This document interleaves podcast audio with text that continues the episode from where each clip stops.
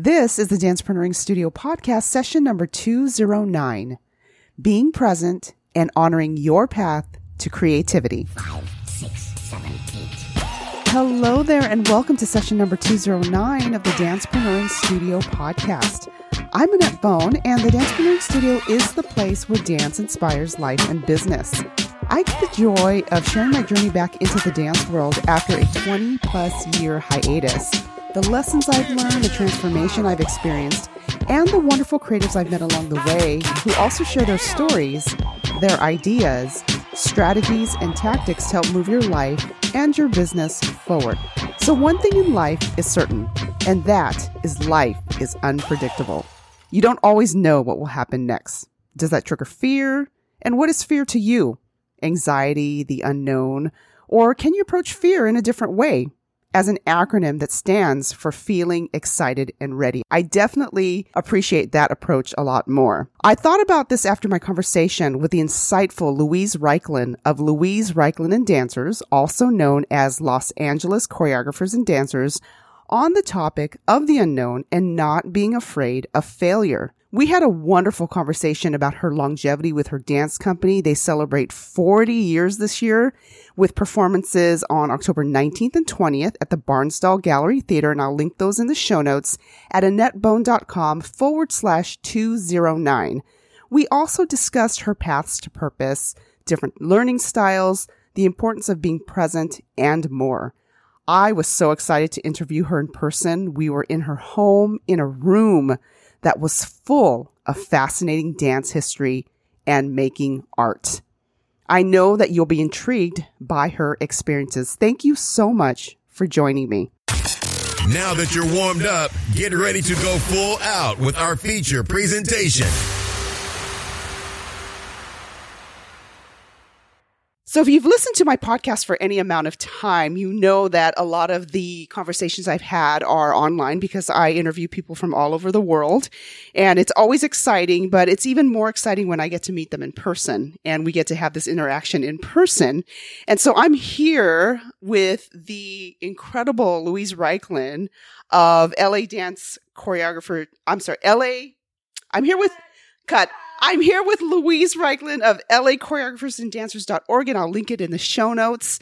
And um, she has a actually two shows coming up on October 19th and 20th, the Barnsdall Art Center, I guess that's what you would call it. Barnsdall Gallery Theater, and I'll also link that in the show notes. But um, oh my goodness, I'm really excited to talk to her because of her longevity and her background. And um, her dancers are amazing. They're technically proficient and beautiful to watch. And the more that I'm learning about her and just in the conversation we've had before this, it gets more interesting. And so I'm really excited to dive into this. Louise, how are you today? Doing pretty good. Thank you. Thank you. It's been really exciting because I got to go to the theater that we're going to perform at. And they let me try out some of the things. And they even found a separate screen we could use because we use multiple projections. So uh, it was exciting. You know, we, we got an extra little tech rehearsal in there. When I talk about longevity, and um, I'm always impressed, regardless if it's dance or another uh, industry, when people have been in what they're doing for a very long time. What would you say has contributed to the longevity that you've had in your dance career, in the the longevity of your company? What would you like to share about that? What is there? Would you say that there is a key to keeping this going, or I'm curious because it's pretty remarkable. 40 years because these two performances coming up, it, it is part of the 40th anniversary celebration. So what would you say about having this longevity in your career and your company? Well, when I started out, I didn't think about what was going to happen in 40 years. When I was a kid, all I knew that was I wanted to dance. That was the easiest way for me to communicate with anybody. And I mean, I think when I was five, I was doing learning how to do back falls and, you know, really exotic things like that. But I, I've always danced. Some of the things that might have contributed to what you've just asked me are at a certain point, I realized that I could do things by myself and not have to have my best friend with me all the time. In other words, that I could be independent in what I was doing. And that's when I think I was in junior high school then. Because I, I always wanted to dance and my friends didn't dance. I come from a very, very small town in New Jersey. So when I got to actually be with people who wanted to be dancers, it was, it was wonderful, but I didn't see them all year round. And then when I got to other places, like when I was in college, I went to Bennington College. I didn't think about what I really wanted to do in even 10 years, let alone 40 years. I just knew I wanted to work with different choreographers. I knew I, I don't think I needed to choreograph so much then. Bennington is very tough that way. And they make you write out all the things that you're going to choreograph about. And I always thought it was really stupid because why would you make up movement if you had to write it all out? It's something different. So I did choreograph, but the first thing I did when I went to New York was work with every choreographer I could, get into Broadway shows, you know, just really use myself as a performer and when I came out to California, we were in a show with uh, Katharine Hepburn called Coco. And I had never really thought about teaching before, seriously. Although I did teach when I was five. We had a, cl- yeah, it was called the Talent Club. And I taught dance, but somebody else taught music and somebody else taught singing. And I think somebody may have taught writing. I can't remember, but that was the Talent Club, right? So when we came out here, I took classes at a place where Eugene Loring was.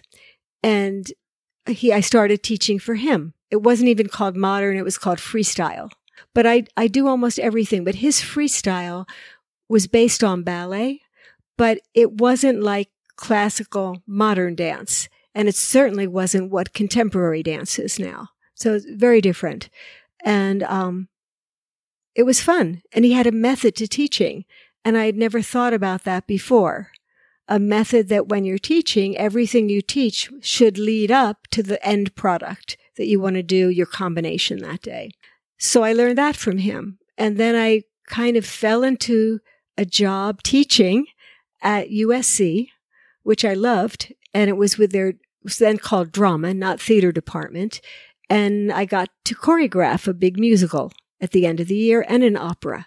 And um, it was very successful. I never thought that it wouldn't be, but I did work with Gene Loring and he gave me pointers. So I think of him as being one of my mentors.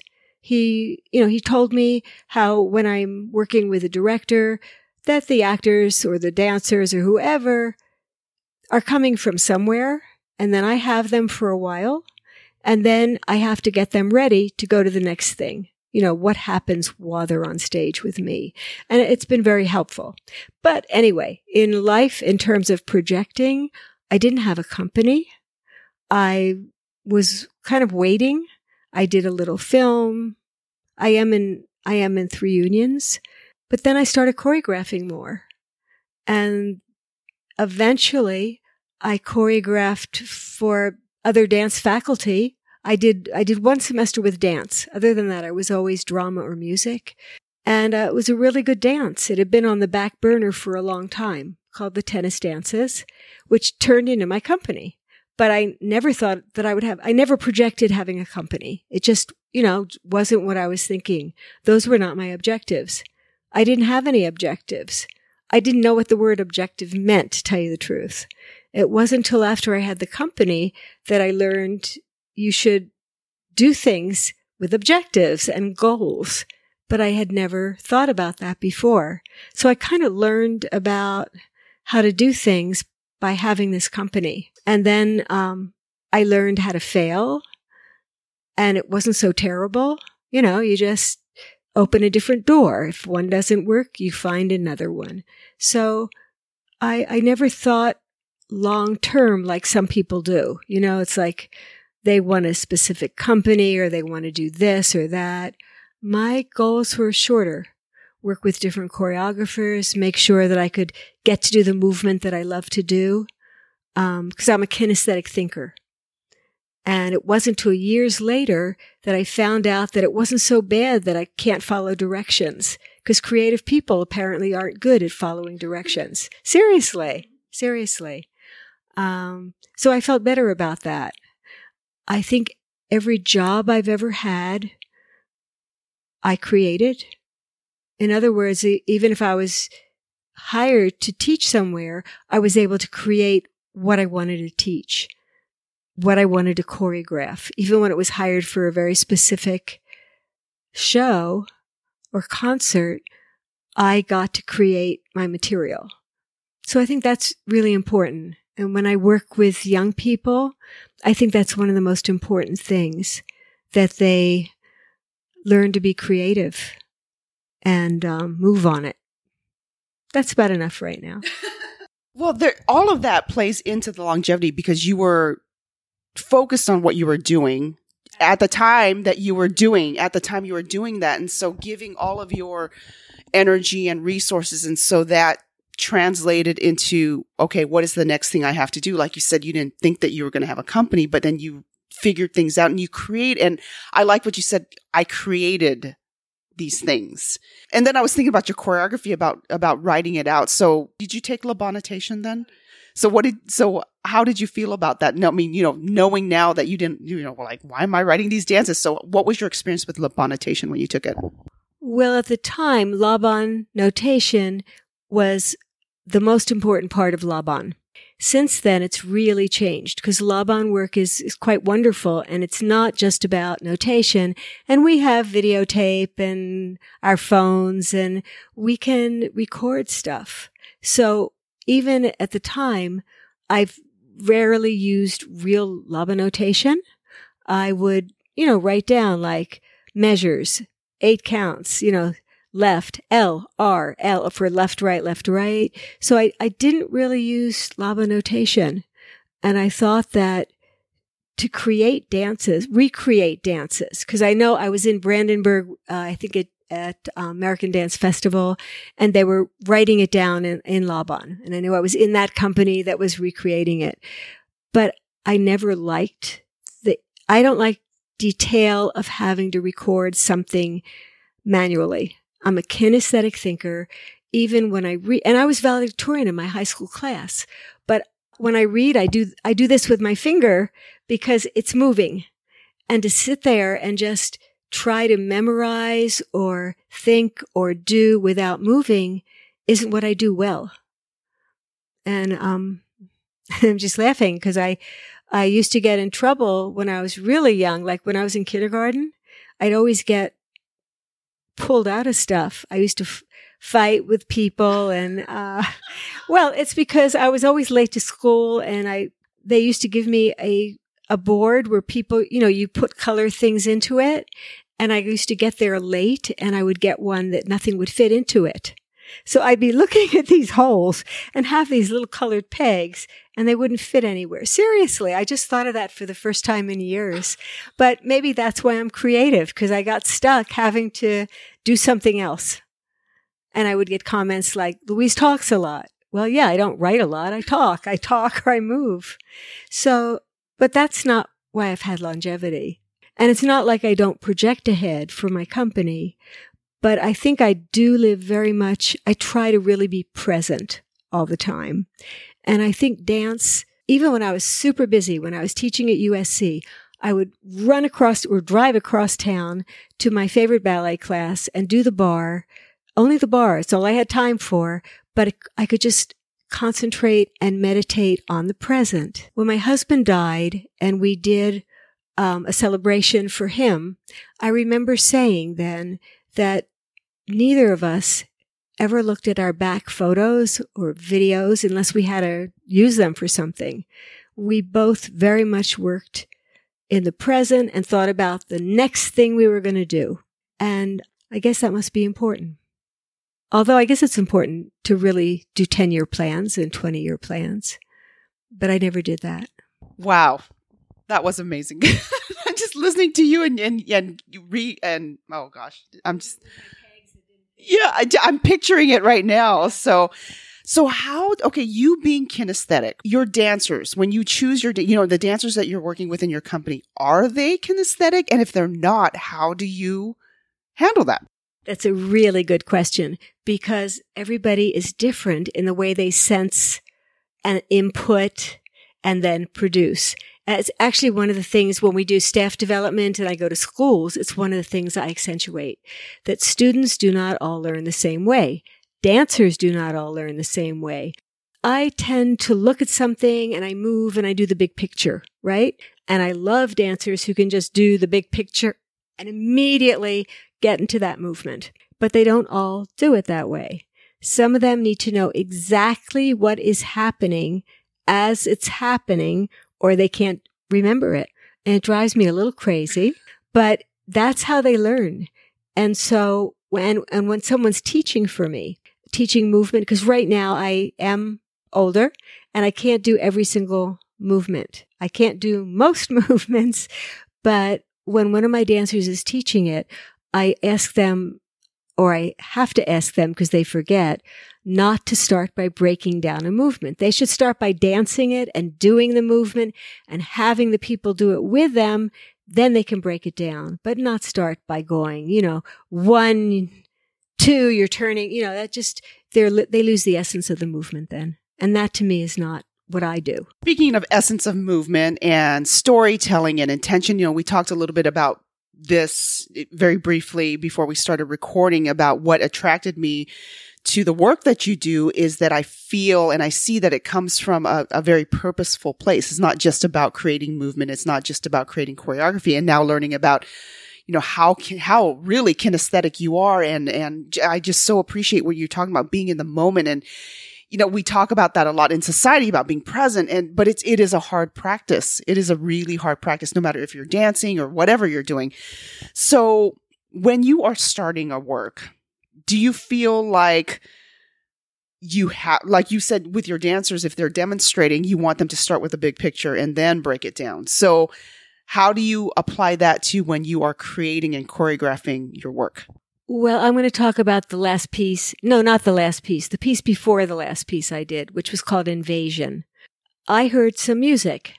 Actually, I heard it as part of a concert on television. It was a concert of Peter Gabriel and a British group. And it was just incredible. It was outside with thousands of people and the music was wonderful. And I remembered how much I really loved Peter Gabriel's music when I was younger. And I recorded it, of course, and um, I listened to it a lot and I had ideas from it. So I went into the studio and I started moving to it and I had the dancers do the moves I was doing. And I never go in and tell the dancers I don't know what I'm doing. I'll go in like I absolutely know what I'm doing. I say, okay, do this move now, turn here, fall to the floor. Um, and, but I may not know why. And for this particular dance, I knew it was going to be, it sounded somehow the music like, like it was otherworldly, which is why it's called Invasion. And it, I'm, I love science fiction. So I knew it had to do with people coming who hadn't been there before. They could have been invaders or not invaders, but they were not from Earth. And I had them flying like for a long time and everybody would fly.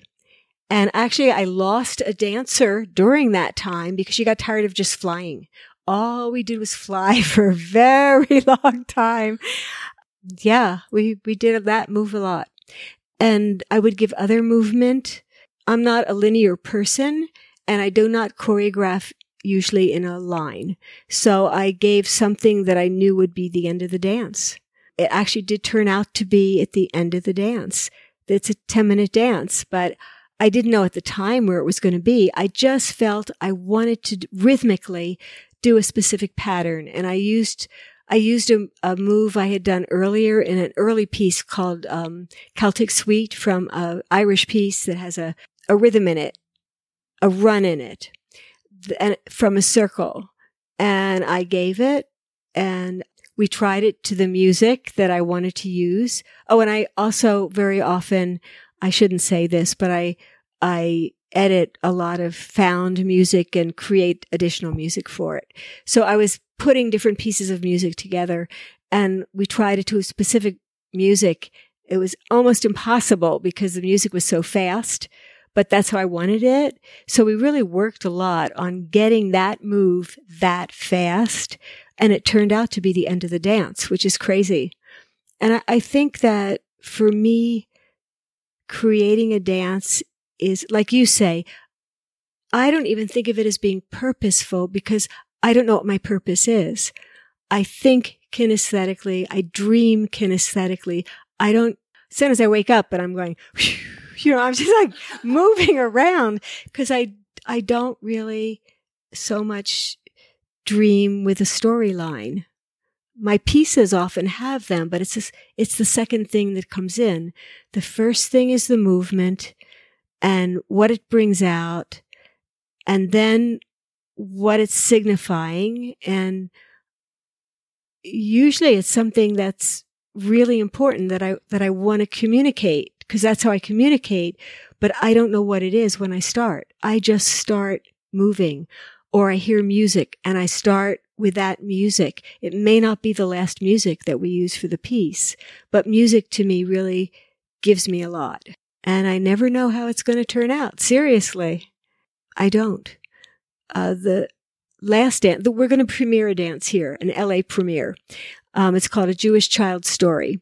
And when I think about it, I had written a grant to do a piece called Sweet Dreams many, many years ago. And in it, there's an old woman in it and she's talking to a child. That's all I remember about it right now. But it has to do with dreams when you're a child.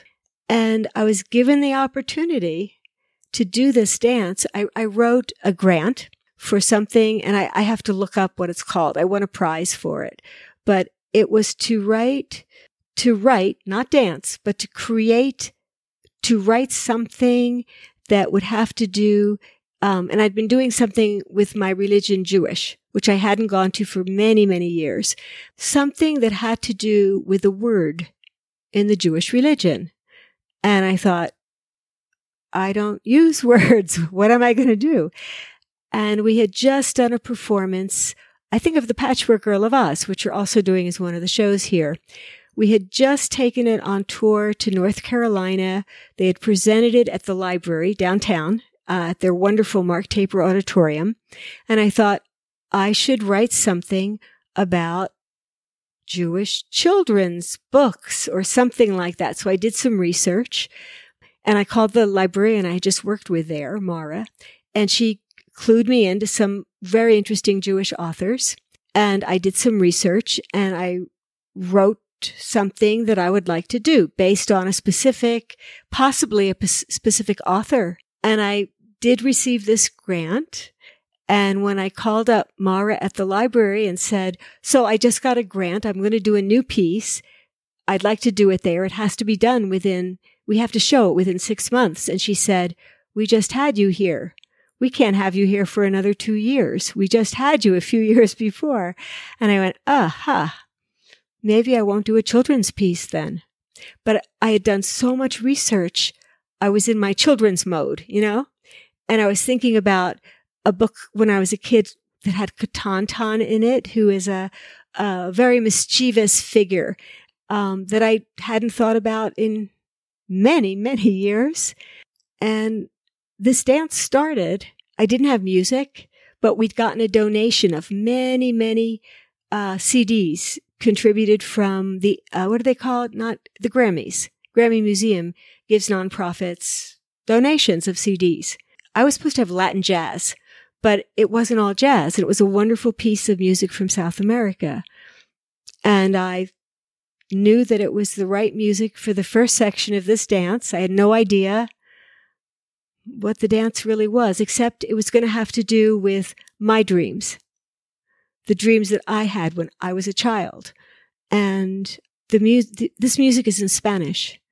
And I had someone translated who was in my company who was, I, I do speak very pig Spanish. You know, it's not real good Spanish because I was in Guatemala for a while and it's all about water. And I thought, huh, water.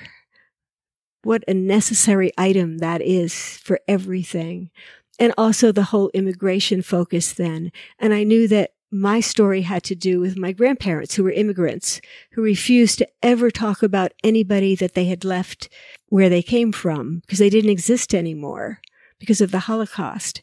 So I, that all became a part of this dance. But the first part of it is very light and it's the characters that used to be in my dreams, like Wonder Woman, who was created actually the year that I was born, and a ballerina, because I always wanted to dance. It might have had an astronaut in it because I also wanted to be an astronaut, but that didn't make it. So we went with a ballerina.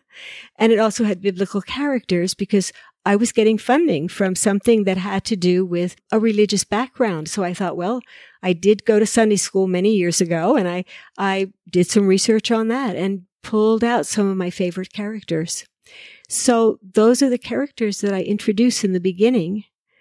And the dance has many images. Some have to do actually with going through a desert, trying to get to a border where you could get accepted somewhere. Um, so it's a very timely piece. Someone else who was in that workshop that I was taking was a composer and she sent me some of her music and I used one of her pieces of music for the second section of it. Uh, it was wonderful music. It's in English and Hebrew and it has to do with uh, leading to the holiday of Hanukkah. And so some of my images in the dance had to do with where the holiday came from. You know, the clearing out of a temple um, by a group of kids that were in this particular village. So all those things became part of the dance, um, as well as a wonderful Shiftitelli Turkish dance that was always done by Jews and gypsies were outcasts and they always traveled around entertaining and doing dances. And I had a dance from an earlier piece I had done um, that was a Shiftitelli about a magician. And I thought it belongs in here, but I have narrative rather than just the music that we used for it.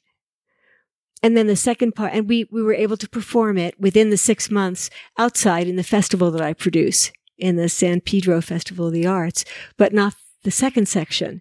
So the second section is a one that I actually have redone a number of times, which is Yellow Star.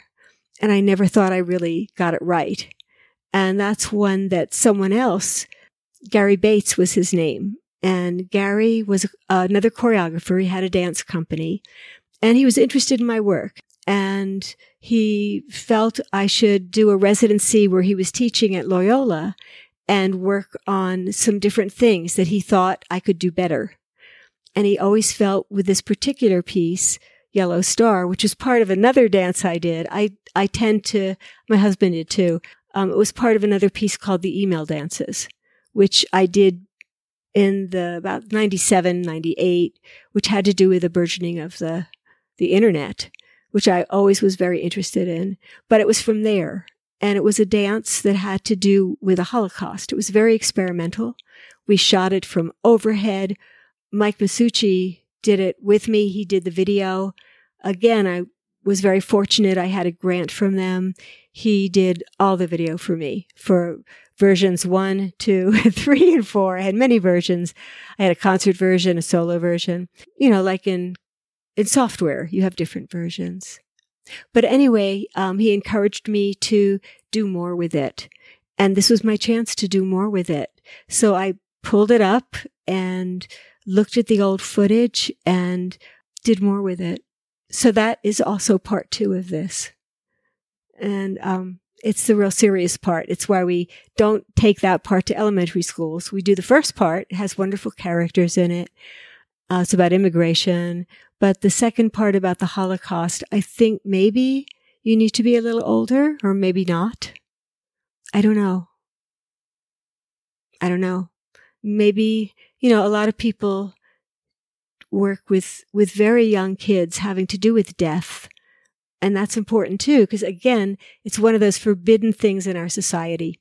When I did Tap Dance Widows Club, um, I told my board, I was thinking, I had called up my friend who I saw on Facebook. Her husband had died and her husband was a dancer, as was my husband. And I called her and I said, I'm going to do a tribute to my husband. And I'm thinking of doing a piece that has to do with the fact that I was married to a tap dancer and she was married also to a dancer. And she said, Katie, and Katie was married to Fayard Nicholas, was living with her who, and her husband had died recently. Could she be in it too?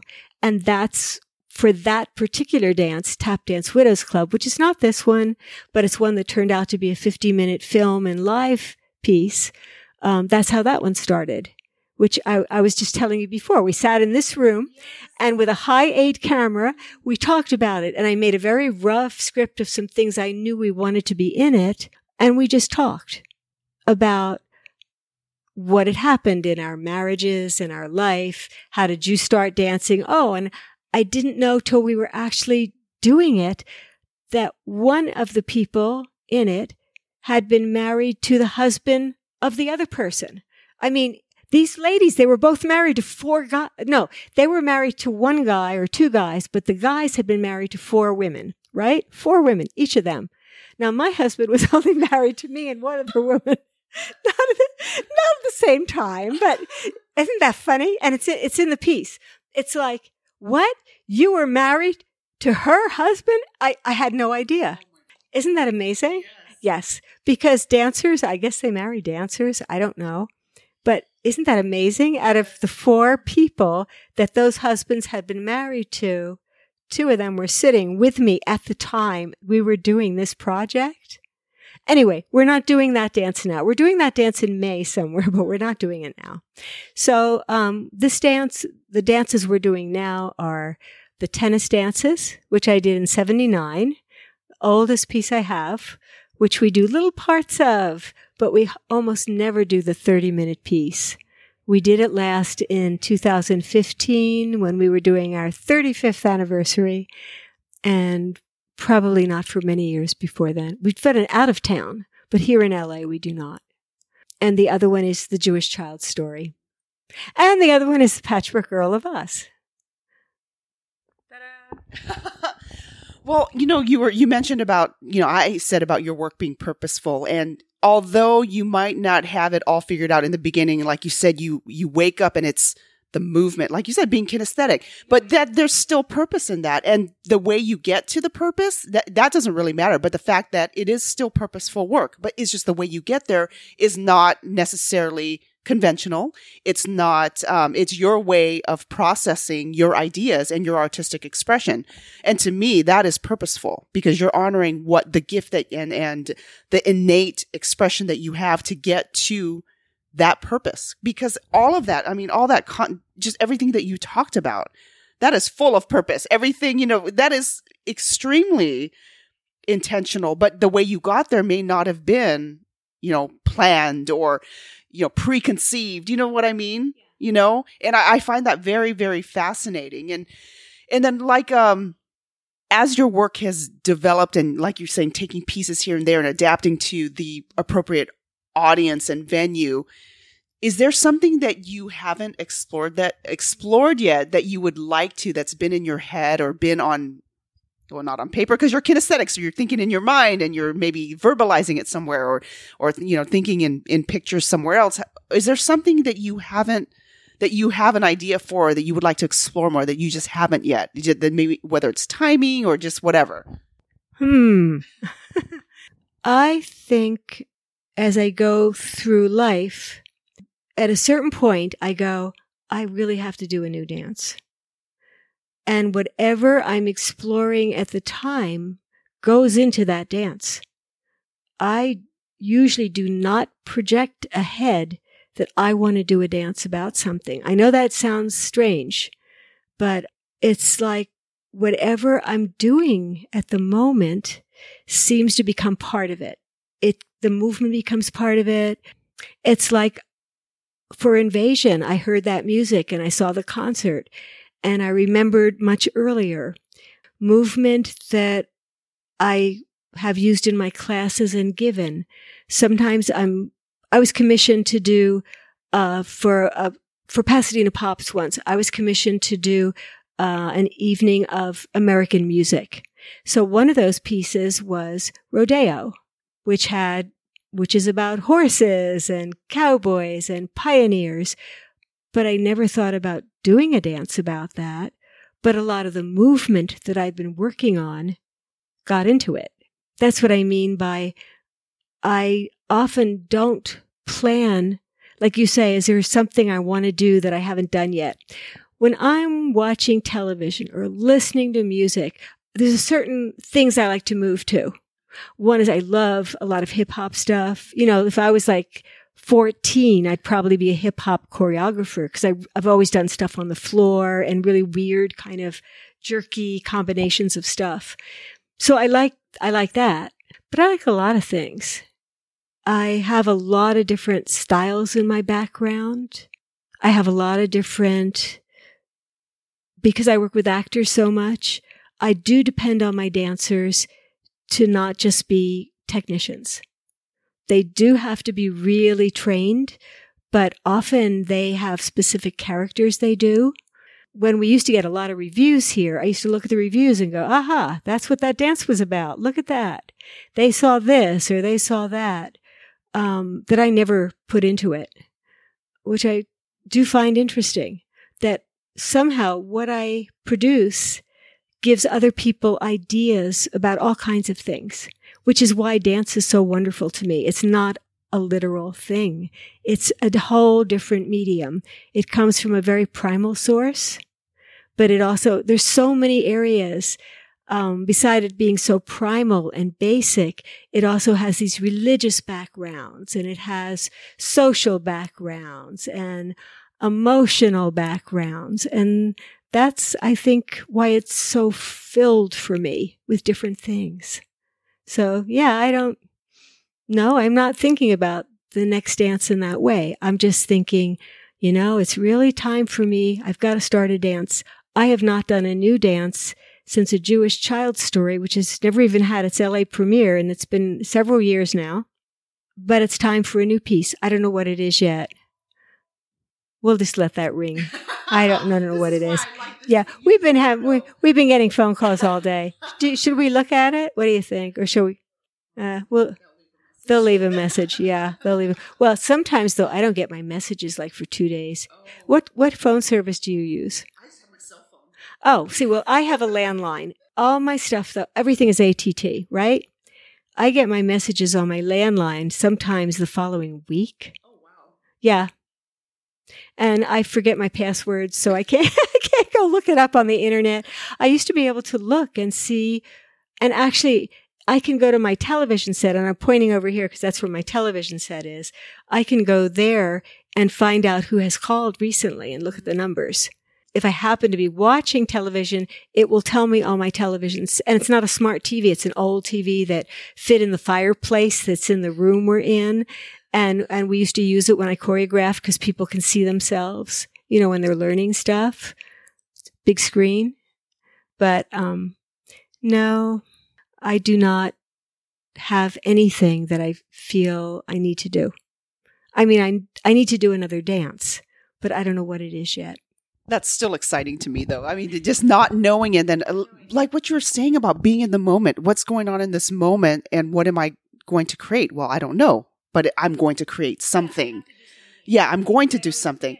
Yeah, just being because you're an artist and you create. Oh my gosh, I, you know, I have to say, I just, I, you know, once I walked into this room, I, I felt something immediately, and and knowing like what's transpired in this very place that I'm sitting at is like being such a dance geek and dance nerd, I'm just so beside myself and, you know, sitting next to Louise and, and, you know, looking at her and us having this conversation and hearing her processes and, um, it's so fascinating to me, which is why I, am you know, I'm loving these in person interviews so much. So I want to ask you, okay, well, first of all, uh, when she premiered her, uh, one, uh, one, of her works in 1979 at one of my favorite venues, we talked about this a little bit, Ford Theater.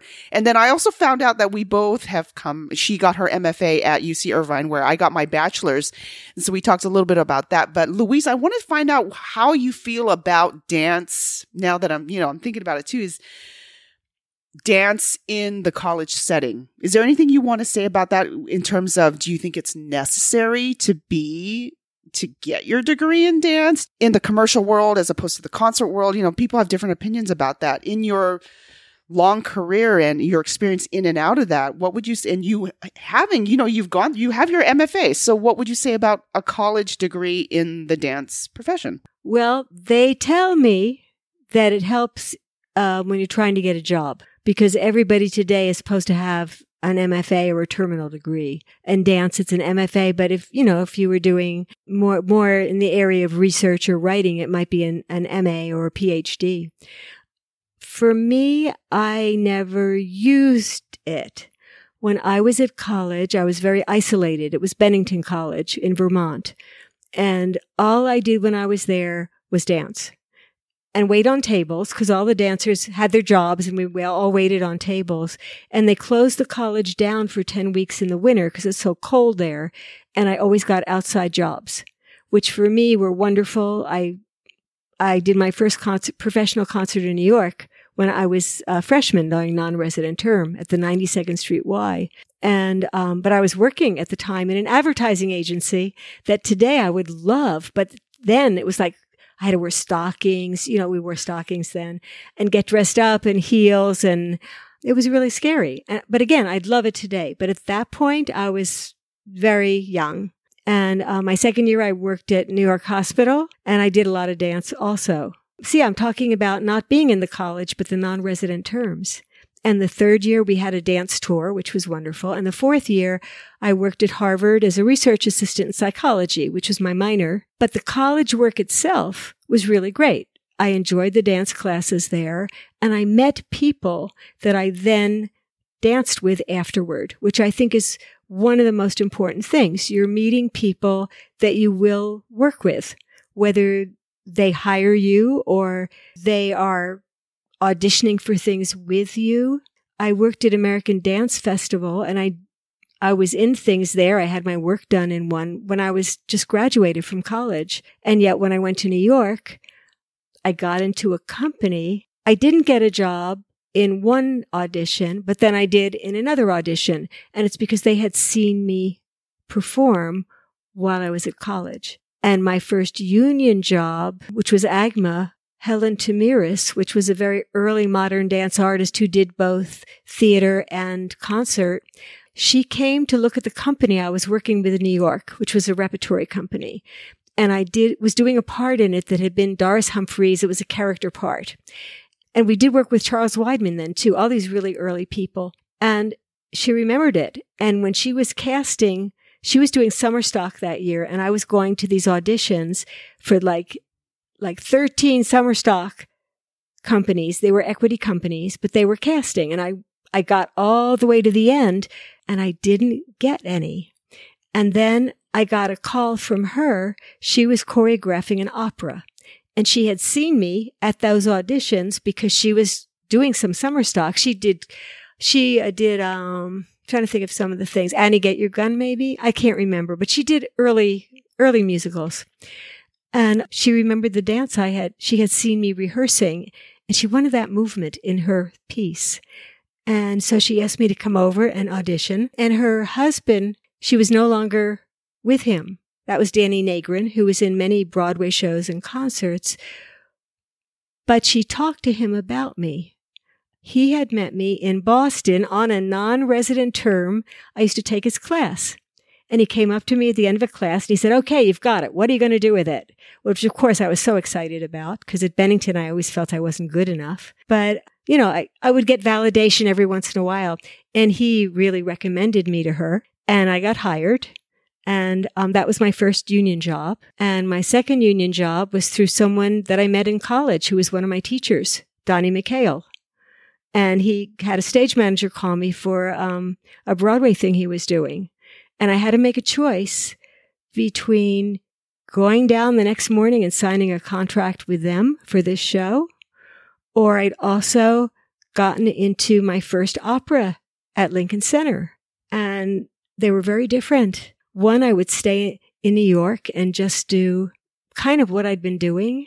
Donnie's show was not in New York at the time. It was, it was going to tour. It was Desert Song um, for a producer that had four shows that they were doing. And I decided to go with the the Donnie McKayle one. And it, it really then, because I, then it was in actor's equity. Oh, and the show closed in two weeks, but it put me on a specific path. And I still went back to New York and did modern dance, but I also started doing Broadway shows. So I have that in my background. And I had to work like a dog to get in those shows because that my working with Michael Bennett, who did chorus line and he did, he did Coco. That is not my style of movement, but I worked on it because I really wanted to do it. I think for most people, things that are easy for them, that's great. And I always looked for that in other choreographers. But I, with Broadway shows, they were never that comfortable. I was just right for them for one reason or another. Maybe typing. I don't know. Maybe I did do the movement really well, but I, maybe I didn't care about it so much because I have to care about the movement. So when I came out here, there weren't really companies that I cared about. So I, that's why I really started doing my own stuff more. What are we talking about, right now? oh, about college. Oh, sorry. Sorry. They, so, so, so college to me, well, I obviously met a lot of people in college that became very important in my career. But beside that, you know, you can get good dance classes in college and at dance schools. They're, they're both excellent. I have dancers in my company that have undergraduate and graduate degrees from really good dance schools. But I also have some dancers who um, did competitions and they learned outside of colleges. And those are really good these days. They really teach technique and all kinds of things.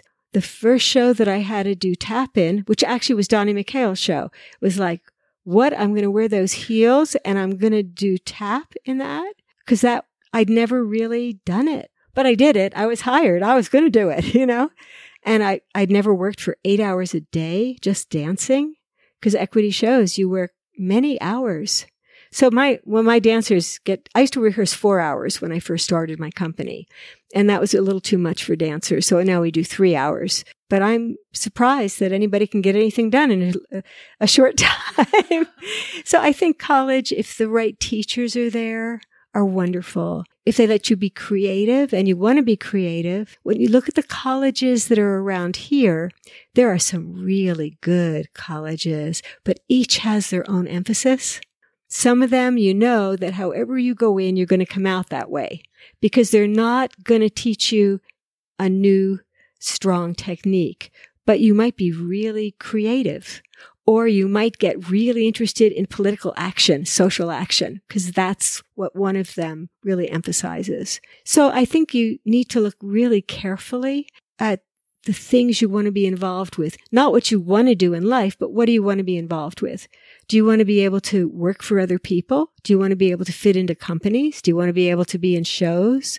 Do you want to do film? If you want to do film, maybe you better take those classes with those choreographers in dance studio, professional studios, because everything depends on who you know.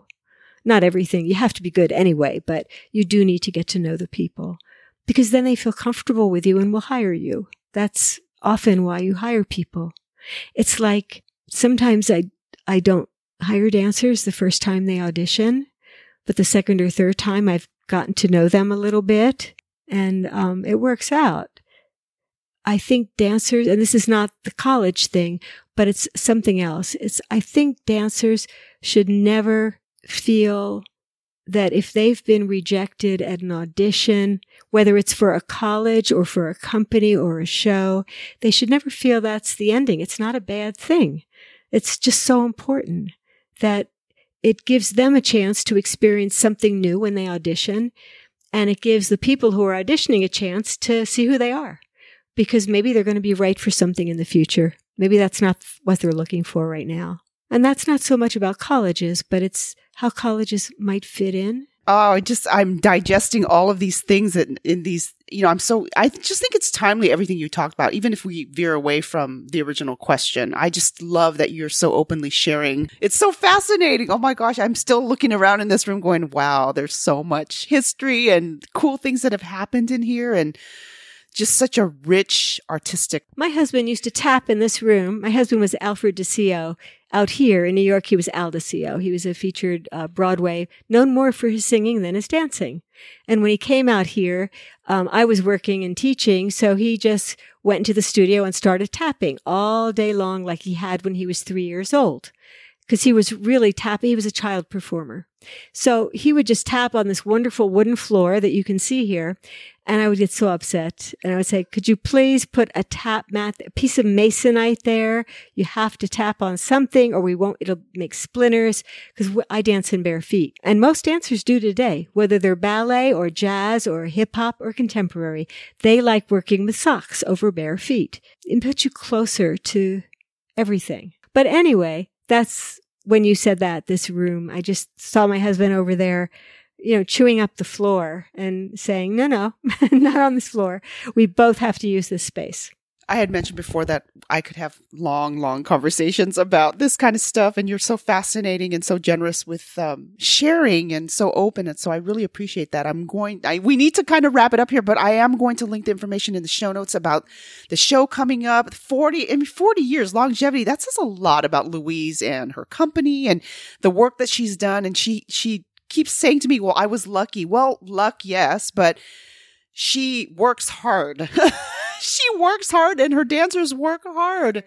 And that's what it's about, you know, the work ethic. I, I could go on about work ethic. I have lots of conversations with my artistic friends about that, the people that I surround myself with, and we very much value that and like being around that. But I'm going to end with these three questions that I call the dancepreneur in quick step. First one is, what is a dance style that you haven't tried but would like to? Why? In your vast experience, you've probably tried almost everything, but is there something you haven't tried or that you would have tried before that you would have liked to and why? Sometimes, and it's motivated by something I'm choreographing usually. I do like different ethnic styles. And so if I'm doing something where I know we're going to use a flamenco or, you know, a certain kind of thing, I really get into that. I don't usually go to someone to learn it. I usually look at films. When I did that, I looked at a lot of wonderful, wonderful films that were flamenco films and, or for tangos. You know, I, rather than go take those lessons, I try to absorb it through seeing it and then moving along with it as opposed to someone. That's how I learn something. So could be that, could be maybe different hip hop styles that I like. I don't know. I'm really expressive. Sometimes I just shake my hands a whole lot, right? And that becomes a dance. I, I don't think styles or types so much. I love that. You're very open to whatever it is that the work is going to be calling for. So I love that. Who is your favorite dancer or choreographer and why? Right now, silence. I tend, I don't go to see dance much. It's easier for me to say the things I like when I see. I have a couple. Who's the guy that did the thing with the male swans? And uh, Matthew, yeah. I love Matthew Bourne's stuff. I used to love it more though. The recent things I've seen of his, not as much. But the things I used to really love about his things were he would pull from street dances, from ballet, from modern, from all different sources. He had a wonderful rhythmic sense. I like things with a really good rhythmic. I learned that from my husband who was a tap dancer. But but really good rhythms and very diverse kinds of things. And he also did things about how people felt. And to me that's really important. And I ask my dancers to do that too. I, I don't respond much to pure technique. The last question is what is the dance style that or or something now that we're not really dance style specific, although you've mentioned hip hop and stuff, but let's see how he answered this. The dance style that currently describes your day right at this moment and why? I do think of myself as modern, which you're not supposed to use that word anymore. Now you're supposed to, yeah, yeah, now you use contemporary. You don't bother with modern. Modern is, as ballet, very typed. It comes out of a certain tradition. And it's really hard for me to make sure I don't use that word I don't, I, but I do try not to use it much because uh, it's not in style now. I don't know because there are choreographers that whose work I really love. I've done two shows of Jerome Robbins, who I love his work. And I think I love it because it is, I did West Side Story at Lincoln Center when they revived it. And I love the diversity of his movement. And I love it when he does beautiful ballet dances. I just like him as a, you know, I, he's dead now, but I really like his choreography. So, and I've forgotten what the question is. Dance style that currently describes yeah. no, I get pulled off track easily. Um, that's because I am not linear. You see, I am not linear. You ask me a question and it goes out into the universe and then the answers come back from all different sides. And that, no, really, I, I, you have to really keep me, you have to keep me under, under view or I will not go in a straight line. Yep. Okay. Okay. Well, I hope, can I, are we still talking? Oh, okay. Well, no. It's kind of modern. Mm, no, no. And my actual people that I worked with, I did work with Jose Limon. So I'm more a Limon person than a Graham person. But in Graham, I did work my way up to be in her demonstration class. But I left there because everybody was very negative at the time. Um, I'm sure they're more positive now, but it was the time when, and I won't name them, but it's, her early company was incredibly, she was dramatic. And I, and I worked with Martha. I worked with Martha during her difficult times. And when I went back many years later, she was nicer. You know, she went through a period because her whole, her work is incredible, but it's dramatic, incredible about tension. And I didn't like working with all that tension. So I didn't stay there. I liked Merce Cunningham. I did, I did, was not in Merce Cunningham's company, but I took his company class and I loved his work because it was so pure.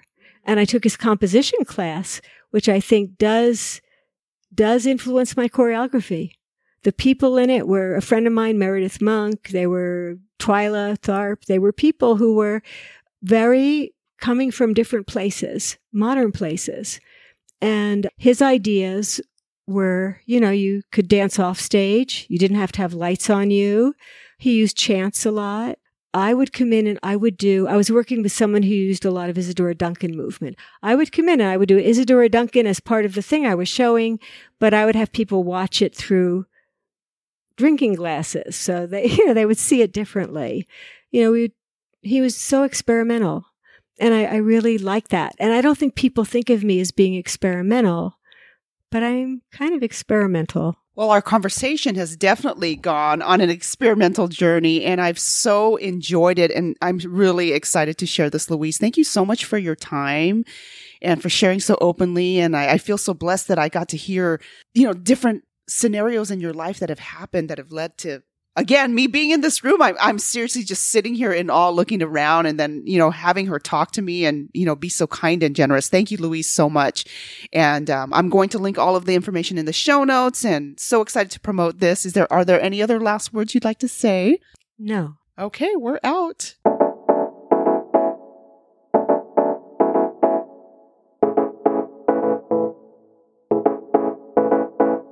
Thank you so much for joining me on this session. Remember that you are valuable, your dreams are important, and it's never too late to be great.